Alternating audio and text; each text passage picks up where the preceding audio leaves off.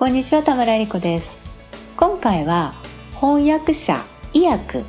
医療とかお薬メディカル分野を中心に翻訳の仕事をされているディスノさんこと笠川梢さんのインタビューのご紹介です。TOEIC 研究室聞くメルマガをお届けします。読む方のメルマガは URL toeic8.com スラッシュ mm です。はい今回は翻訳者笠川梢さんへのインタビューのご紹介ですがもともとのねインタビュー自体はもうね5年近く前になります。ほんとね5年ってあっという間でしたね。その5年の間にリスノさんまた仕事の幅を広げられたりそしてまたね新たにメッセージもいただきましたのでそちらも合わせてご紹介させていただきます。翻訳者とか通訳の方って意外とね初めから翻訳を目指していました。初めから通訳者を目指していました。っていう方は少ないような印象がありますが浅川梢さんの場合もねそうでした。それではどのような道をたどって翻訳の世界に入ったのかインタビューからねその部分を抜粋してご紹介させていただきます。大学は文系で英語専攻ではありませんでしたが将来は英語を使う仕事がしたいと思っていました。ただし当時は翻訳を仕事にしようとは思いませんでした。翻訳よりも実際に英語を道具として使うお仕事に興味がありました。例えば企業で英語を使って営業したり国連などの国際的なお仕事をしてみたいと思いました。就職活動の際には国連は最低でも大学院の学歴が必要で受けることはできませんでしたが国際協力や途上国開発国際交流関係の団体などの試験にもチャレンジしてみました。そのような団体の試験は英語以外の科目も多く公務員試験よりもさらに難しい試験で残念ながらご縁がありませんでした。結局建材関連の商社に就職し貿易事務などのお仕事をすることになりました。小さな会社でしたから英語ができる人は多くありませんでした。新人の笠川さんもいきなり英語を使う仕事を頼まれることが多々ありました。初めから英文レターなどのコレポンや英語のカタログの翻訳などを依頼されました。カタログの訳といってもまずは商品のことが分かりません。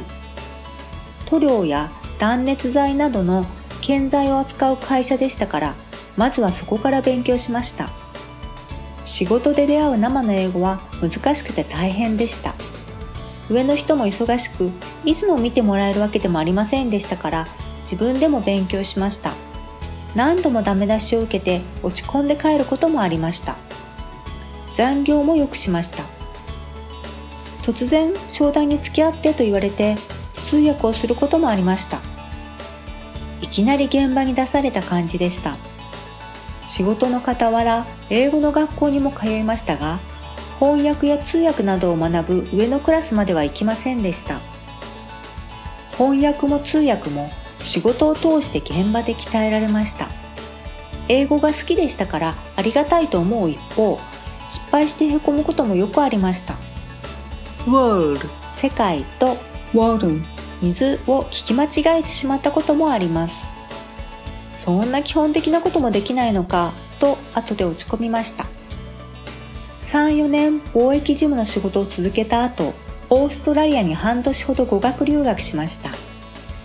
帰国後はもっと英語を使って仕事をしたいと思い英語を使う仕事を探しました。製薬会社に派遣社員として入り英文事務をすることになりました。ある新薬開発チームの英語担当者です。その製薬会社で初めて医薬の英語に出会いました。医療薬学の英語は難しいけれど身近な体のことですから馴染みがあり興味が持てると思いました。新しい薬を世の中に出すためには動物試験治験新薬申請など様々なプロセスがあります。派遣社員ではありましたがチームの一員としてその流れを経験しました。英語についても上の人がチェックしてくれました。仕事を通じて医療翻訳を学んでいきました。外注の翻訳をチェックする仕事もしました。このような経験が後に大いに役立つことになります。はいここまでインタビュー記事の抜粋を読ませていただきましたこの後ね実際にフリーランスの医薬翻訳者としてお仕事を始めた頃の話。子育てをしながらの翻訳の仕事との向き合い方。それからフリーランスの翻訳者を目指す方へのアドバイスなどもお話しくださっていますので是非インタビュー記事の方も読んでみてください。そして笠川さんから2022年元のインタビューから5年近くを経て新たにねメッセージいただいていますのでそちらも読ませていただきます。インタビューを受けた2017年から5年近く経ちその頃の仕事の中心はメディカル翻訳でしたが今ではご縁をいただき出版翻訳の仕事もするようになりました。5年前には夢にも思わなかったことです。英語ができますと仕事の幅がぐんと広がります。TOEIC を勉強中の皆さんの中にはやる気に満ちている方もいれば思うように点数が上がらなくてもどかしい気持ちになっている方もいるかもしれません。翻訳の場合特に資格は不要で TOEIC のスコアも必要というわけではありませんが一定レベルの英語ができることを分かりやすく周りの人に伝える道具にはなります。勉強に疲れてしまう時があるかもしれませんが是非頑張ってご自分の目標を達成してください。私が翻訳の仕事を始める前のスコアは950点ほどでしたが翻訳の仕事には一生勉強が必要ですので今も日々英語を勉強し続けています。一緒に頑張りましょう。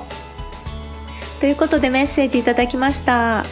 お忙しいところ笠川さんインタビューそしてメッセージもどうもありがとうございました。インタビューの続きは URL toeic8.com スラッシュ。Int31 で読むことができます。こちらポッドキャストの概要欄にリンクも貼っていますのでクリックして見てみてください。それから笠川梢さんの